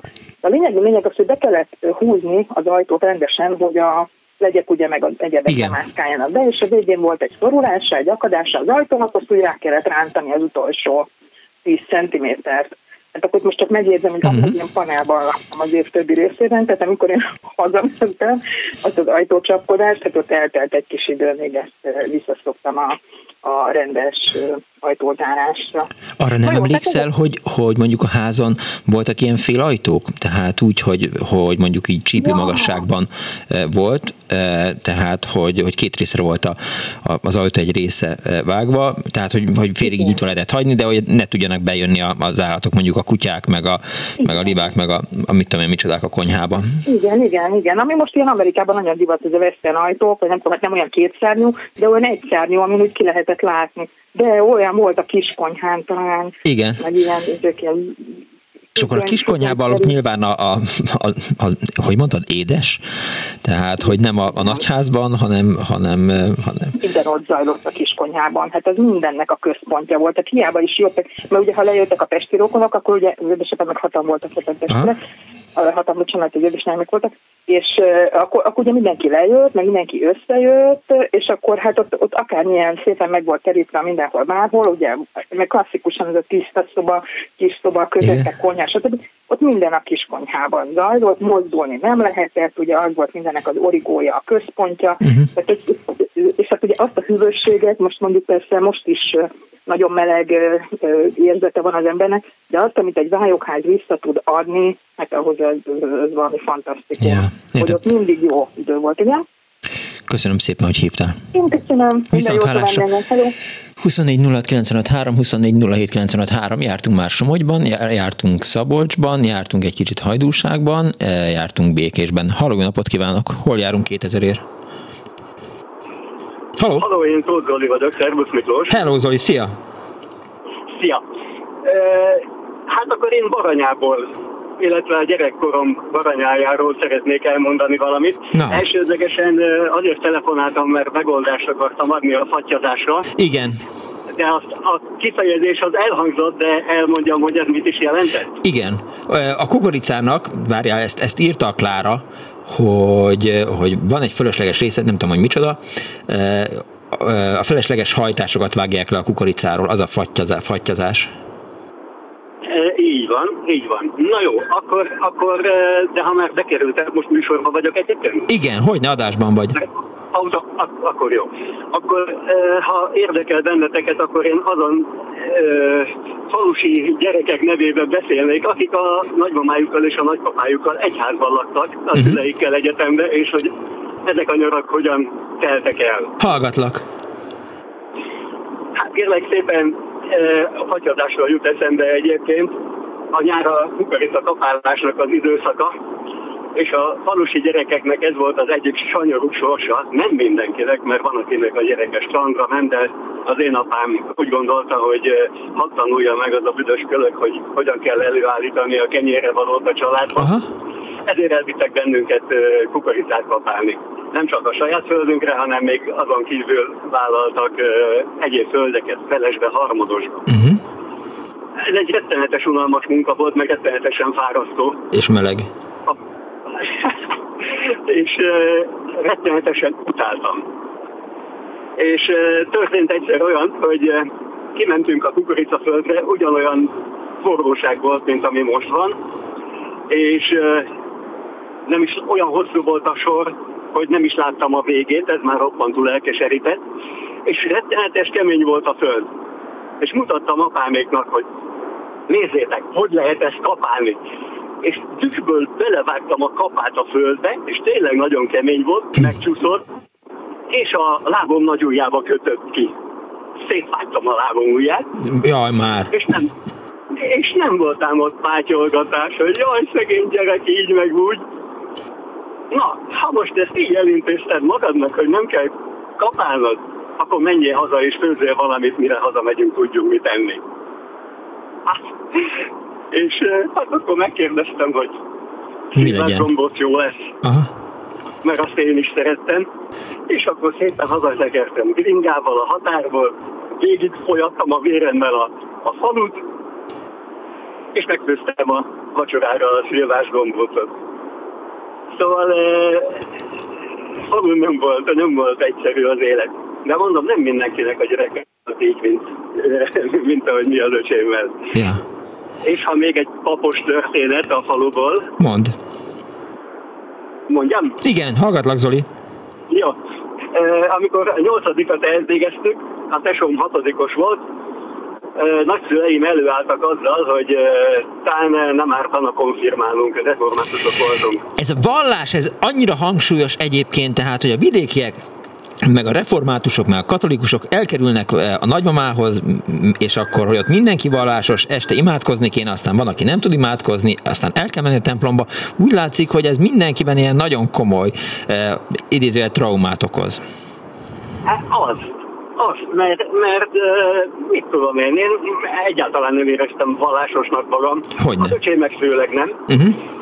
És a lényeg az, hogy a nyarat azzal kellett tölteni, hogy hétvégenként hittanra járni, egy rettenetesen antipatikus pap volt, aki ugye elmagyarázta a tanokat, meg mit tudom én, nem érdekel bennünket különösebben, de egyszer azzal küldött haza bennünket, hogy na mondjátok el szépen otthon, hogy a konfirmálása nagyon ráférne a templomra egy kis felújítás, vagy legalább új szőnyegeket kellene venni, meg stb. Uh-huh. Na, hazamentünk. Mondtam a nagypapámnak. Nagypapa, ezt mondta a pap. A nagypapám úgy berágott, hogy attól kezdve nem jársz templomba, pedig ő hívő volt. Nem értem, hogy miért, mert én nem tartottam ezt olyan súlyos dolognak, uh-huh. hogy ezért ennyire be kelljen rágnia.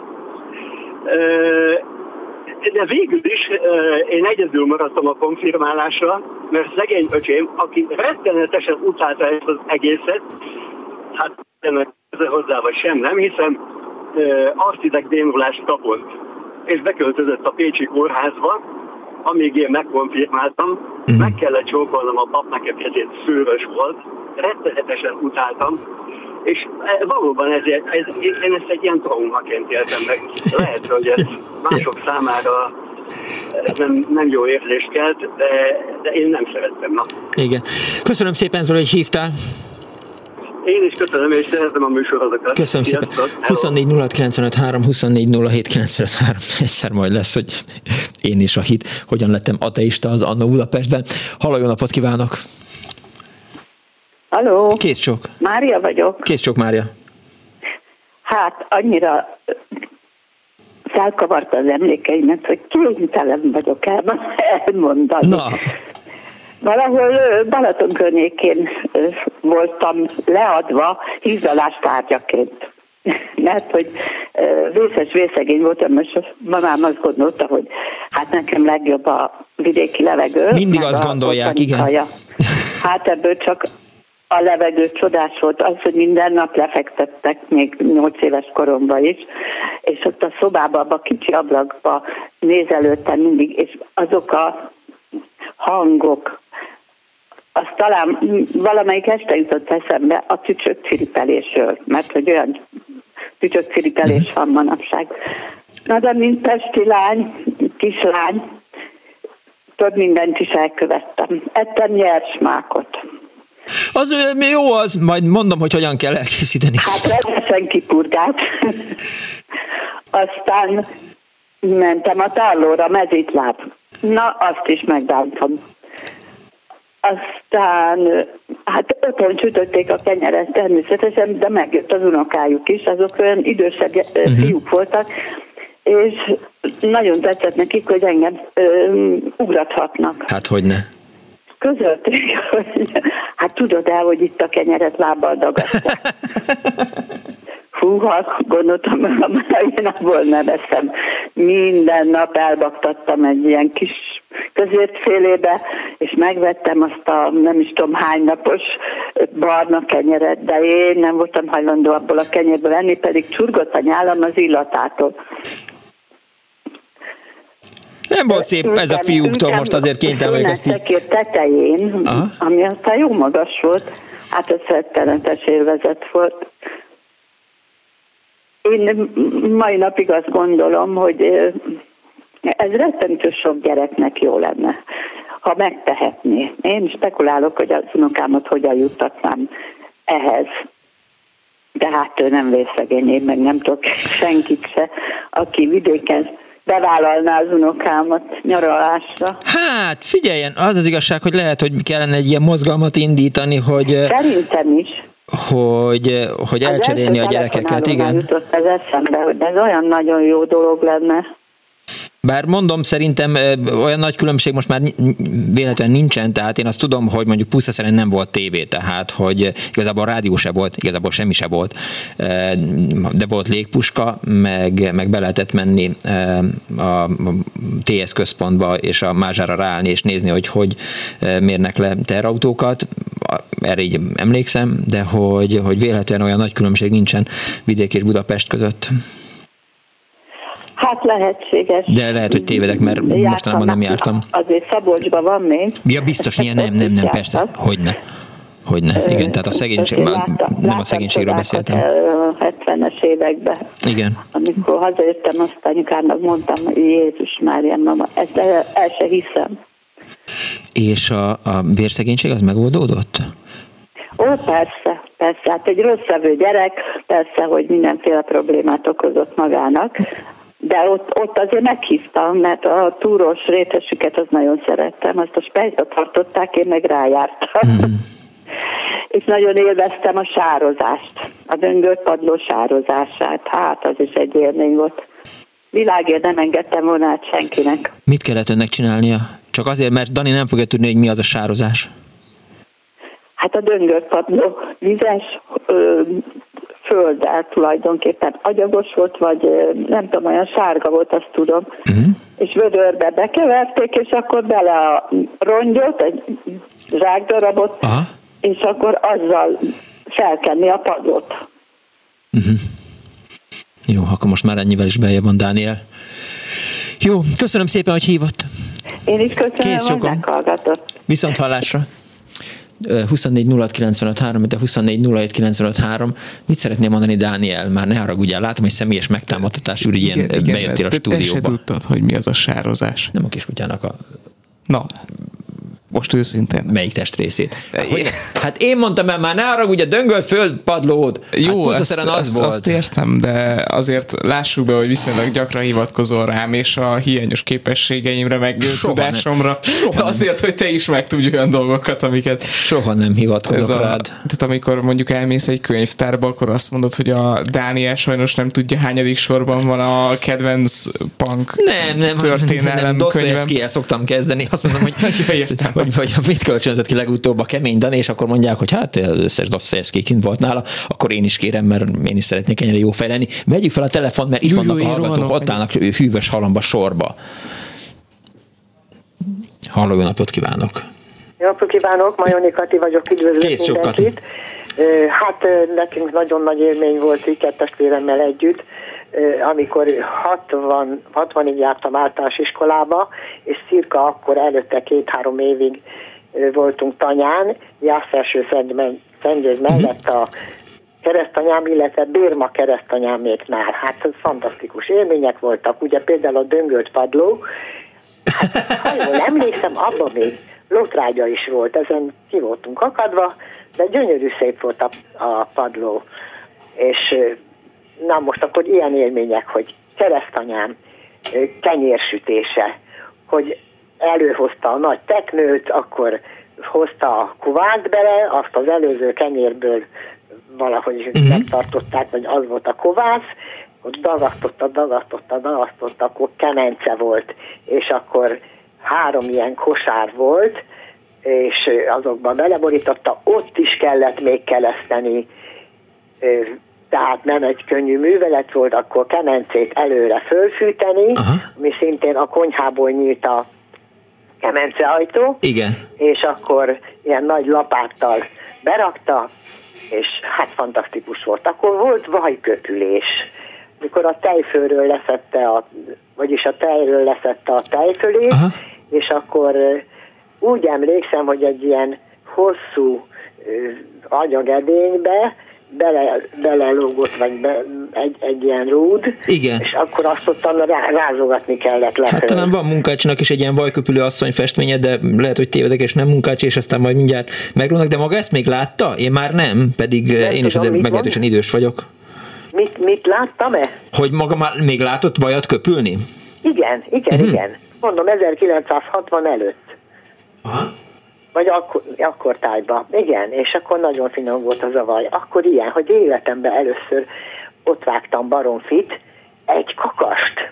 Mert keresztanyámék elmentek a piacra, föl a szekér meg volt pakolva, 3 kilométerre volt Jászbein, és mentek a piacra, és akkor mi akartunk meglepetést szerezni nekik, emlegette, hogy ezt a kakast már meg akarja ölni, és akkor hát a húgom azt mondta, hogy ikrek vagyunk, de húgom, mindegy, hogy ő nem, na, akkor én, és akkor hát persze nem sikerült elsőre, szegény kakaskám az ott ugrált az udvaron, és a csukokot rémülten odáltak mellette, hát akkor végén nem mondom, jaj, nagy ütéssel, és akkor csak sikerült, hogy jött a forró víz kopasztás, minden húsleves, és akkor utána jött a durós csúsza.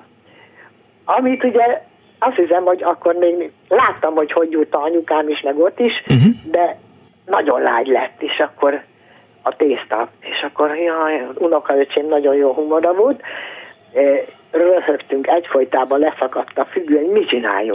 Húztázik csíkokra szeletelt tésztát, egyenként szétszette, megszórta köztel is liszttel. És akkor jó van, sikerült a tudós tuszam. Na, a másik. Azok az ízek, az a paradicsom íz, ami ott volt. De még véletlenül pont egy ismerősöm vett paradicsomot, és hozta, és ahogy megszagoltam, egyből beúrott a tanya. Az az illat, tehát azok az isteni húslevesek, amik ott voltak, szóval nagyon jó volt. Akkor volt például ilyen élmény, hogy a lovak vagy kiszabadultak, vagy direkt engedte ki keresztapám, mert azoknak kellett mozogniuk, ha nem mentek piacra. És akkor kint vágtáztak az udvaron, meg kimentek a répaföldön, mi kint voltunk valahol, valamelyik rejtős pont a répaföldön, és megláttuk, megőrültünk, hogy minket agyonrúg a ló, és lehasaltunk minden, persze nem, egyszer csak a húgom berohant és bebújta, akkor persze hideg kemencébe, azt mondja, jaj, annyira fél, és keresztapám magot nevetett, úgyhogy akkor várjunk, mi volt még kenyérsítés, vajköpülés, lovak megvoltak, kakas megvolt, paradicsom megvolt. Minket a munkákban, de teljesen szerettük csinálni, szóval és az isteni volt a paradicsom. A szilva lekvártól kezdve mi volt még, pedig még van. Istenem, milyen élmény. Ja, hát mondjuk disznóvágás az önnyáron volt, de abban is volt részünk, hát az is egy fantasztikus élmény volt, ahogy ugye, hogy hányan fogták a disznót, hogy a bőllér le tudja szúrni, és akkor na a vérét kiengedni, és az majd egy következő műsor lesz a hagymás véres valami. A disznóvágás. Ami finom volt. Köszönöm szépen, hogy hívott. Kész csókom. Vegyek föl. Viszont hallásra. Halló, jó napot kívánok. Halló. Én vagyok a vonalba? Igen, ön. Igen. Szervusz, Miklós Vízi János vagyok, és üdvözlöm a kedves hallgatókat is. Az 50-es évek elején gyerekkori élményeimről, amit rendszeresen Dunaharasztin töltöttem, szeretnék egy pár emlékképet felvillantani. Egy kis vályok házacska volt a keresztanyámnak a háza Dunaharasztin a Lónyai utcába. Az utcának az volt az érdekessége, hogy az utca túlsó oldalán végig ilyen nagy gazdáknak a házai voltak, ahol lovasistáló, tehénistálók voltak, és a vége ezeknek a portáloknak már a szántóföldre nyíltak, ahol kukorica, napraforgó és hát egyéb ilyen növények termesztése zajlott. Nekem itt a biciklizés megtanulás élménye volt az egyik nagy élmény, ahol úgy kezdődött, hogy a szokásos módon a seprűnyél a nyereg mögött be volt fixálva, és akkor apám ennél fogva segített végig az utcán, és egy alkalom aztán piac téren a fák között elengedett, és hát ott kellett cikkáznom, hogy nehogy valami karambol legyen valamelyik fával, és hát végül is ott tanultam meg a kerékpározást.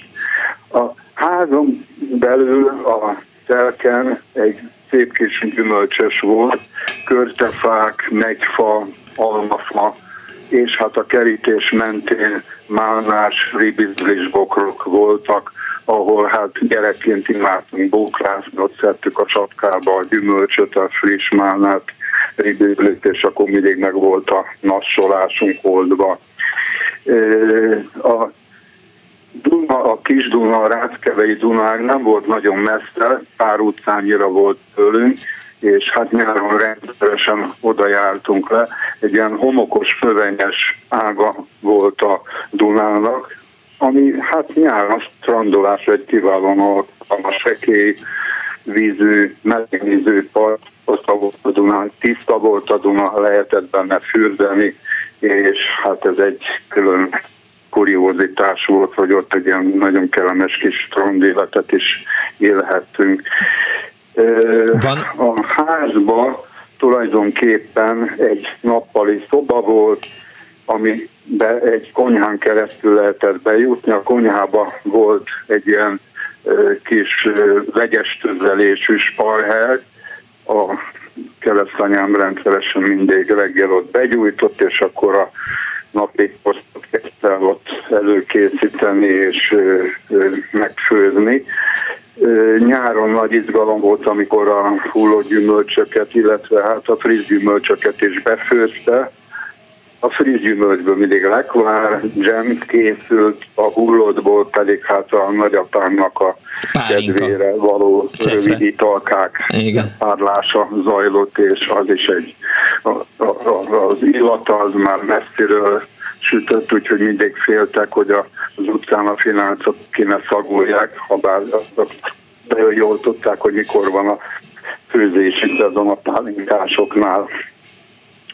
A reggel, halló? Hallgatlak, mondjad János, csak igen, még vannak... A reggelek érdekesen indultak, olyan korán, olyan 6 óra tájékán lehetett egy egyre erősödő kolomszót hallani az a felől, és hát ez azt jelezte, hogy elől ment a vezérülő, és az egyes kapuk kinyílva jöttek ki a tehénykék, és csatlakoztak a csordához, és ott végigvonultak az utcán, és mentek a legelőre a határba, és hát ennek a hangulata is egy érdekes különlegesség volt. Aztán az is egy élmény volt, hogy... Egyet mondjál még el, Péter, mert János, mert... Egyet mondjál még el, mert vannak még hallgatók sokan. Elnézést, nagyon elkanyarodtam. Igen, halló. Nem kanyarodtál, hallgatlak, csak mondd. Igen, még annyit szerettem volna elmondani, hogy ennek a háznak 56-ban megpecsételődött a sorsa azzal, hogy volt az az emlékezetes földrengés, aminek tulajdonképpen elég közel volt az epicentrumnak, és hát általában a legháznál éménydőlés, tűzfal repedés zajlott, ez a kis házikó, ez teljesen összedőlt, és hát a keresztanyám gyakorlatilag semmilyen kárpótlás nem kapott a rommá dőlt házáért, úgyhogy éven keresztül rokonoknál nálunk is volt elszállásolva, mert az egyetlen kis ingatlanja azt elkrement. Jól van, köszönöm szépen János, csak elkanyarodtunk most már tényleg. Viszont hallásra, szervusz! Azt írja a hallgató, ahol én nyaraltam, a döngölt padlóz a szomszédból vödörrel hozták a trágyát, és azt keverték bele, írtóztam tőle, rá nem léptem volna mezítláb, és aztán a rengeteg légy borzasztó volt. Egy másik hallgató, Zsuzsa, azt írja, hogy én is láttam 1952-ben vajküpülést, és a kemencében hetente 3 nagy kenyérsütését tornyos németiben, ja, és kaszával búzaratást. Zsuzsa egyébként nagyon várja, aki kendertilulást csinált a Hernádon, a disznóüléses műsort. Halló, jó napot kívánok! Halló! Jó napot! Jó napot kívánok! Éva vagyok. Én vagyok vonalban? Kész csak ön, igen. Én faluhelyen nőttem föl, a román határszélen, és az én emlékeim városi nyaraláshoz kapcsolódnak a Nagykárolyban élő nagyszüleim. Mondhatom? Igen, hallgatom, hogyne? Nekem az volt az élmény, hogy a nagyszülőkkel mentünk a piacra, és ott húgom állandóan simogatta a padlizsánt, ott úgy hívták, hogy vinetta, és nagyon tetszett nekünk az a gyümölcs, vagy zöldség, nem tudom, és állandóan kértük a nagymamát, hogy vegyen olyat, és ő határozottan elutasította, hogy azt csak a románok eszik. Úgyhogy én gyerekkoromban nem kaptam a nagyszüleimnél padlizsánt, mert ők ebből nem vásároltak padlizsánt. De fura. Megvettük a nagyon finom, széles csüvű zöld babot, és nagymama nagy-nagy fazékban megfőzte otthon a zöld bablevest, és szőlőlugas volt a tornácos ház belső udvarán, és ott tettük a nagy család. Sajnos unokatestvérek nem voltak, tehát gyerektársaság nem nagyon volt, de a gyerektelen nagybácsi, nagynéni, a nagyszülők, azok körülrajongtak bennünket, és ez felejthetetlen élmény volt az a zöld bableves, friss lángossal, vagy tarkedlivel. Nagyon-nagyon finom volt, ma is itt van a számban az íze, és fagylaltot készítettek. Jeges autó járt a városban, ilyen méter hosszú körülbelül, úgy emlékszem, jégdarabokat vettünk, volt szigetelt paláda, abban lettek beletéve, és abban készítették ilyen nagy 3 literes teljes kannában a vanília meg a csokoládé fagylaltot, és többször kézzel kevergették, és nagy bögrékbe kaptuk a fagylaltot. Irigyelte a városi életmódot? Tetszett nekem. Nagyon sok minden, mert egy elég ingerszegény környezet volt az a kis 600 lelkes falu, ahol felnőttem. Szabad, végtelen tér volt, tücsköt fogtunk, cserebogarat műtöttünk, mezitláb jártunk a réten, darássipet minden nap, a homokdombon volt a csúszdánk, minden nap hajmosás volt nyáron, kínabádok kárban az udvaron, döngölföld volt nálunk is, nálunk akkor lett föllocsolva, amikor takarított anyukám is fölsöpörte, előtte locsolta föl, és volt olyan alkalom, amikor ilyen piros valamivel bekente, és attól olyan szép piros lett, és ott is volt szőlőlugas, és ott is volt rózsalugas, és a rózsalugasban volt a babaszoba, a szőlőlugasban meg volt az ebédlőasztal, felejthetetlen élmények voltak. A nagyapám minden áldott nap Romániában vitte a Károlyi kertbe, abba a körhintába, amit megőriztek, és föl van újítva, és most közel a 70-hez, pár évvel ezelőtt láttam, már nem férek bele, de minden nap fölvitt a nagypapa minket hintázni, minden nap megálltunk a játékbolt kirakata előtt, és minden áldott nap kaptunk egy játékot, a nagymamám kiverte otthon a balhét, hogy mit gondolsz te, hogy fogja szegény anyjuk ezt a sok hülyeséget hazavinni, fejezd be már a vásárlást.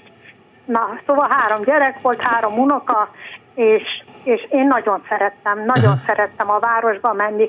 Ott a Károlyi kastélyba bókláztunk a nagyapával legföl, a katolikus templom mögött a Kossuth kertben mindig megálltunk, nagyapám mesélt, iskolaigazgató és kántortanító volt, és sok mindent tudott. Komfortosabb volt a város, mint a falu? Komfortosabb volt a város, mint a falu, természetesen. Természetesen, és több minden volt. Mozi volt. Akkor már ott volt mozi, voltunk moziba. Hát a mi falunkban sosem volt. Később volt már, mikor iskolás voltam, már volt mozi, 2 forint volt a mozijegy, és ilyen füstös kályhába fűtöttek be, ilyen nagy vaskályhába, és olyan füst volt mindig. Hát volt később mozi, de egészen kicsi koromban nem. És félelmetes volt, tehát ez a település, ahol felnőttem meg a nagyszüleim helye, légvonalban nincs 20 kilométernél messzebb egymástól. És ehhez képest 2 világ volt. Megkerültük a félvilágot, Debrecen, vagy Püspökladány felé, vagy Viharkeresztes, vagy Nyírábrány felé mentünk. Nem tudom, mi az oka, hogy mindig másfele, vagy többször másfele, és a gőzmozdonyok ott fújták ki a gőzt, és nem volt aluljáró, ott kellett menni a sinek között. Félelmetes volt, ma is előttem van. Szóval nekem az volt az élmény, amikor a városi nagymamához lehetett menni. Nagyon szépen köszönöm, hogy elmesélte ezt, csak lejárt a műsoridőnk.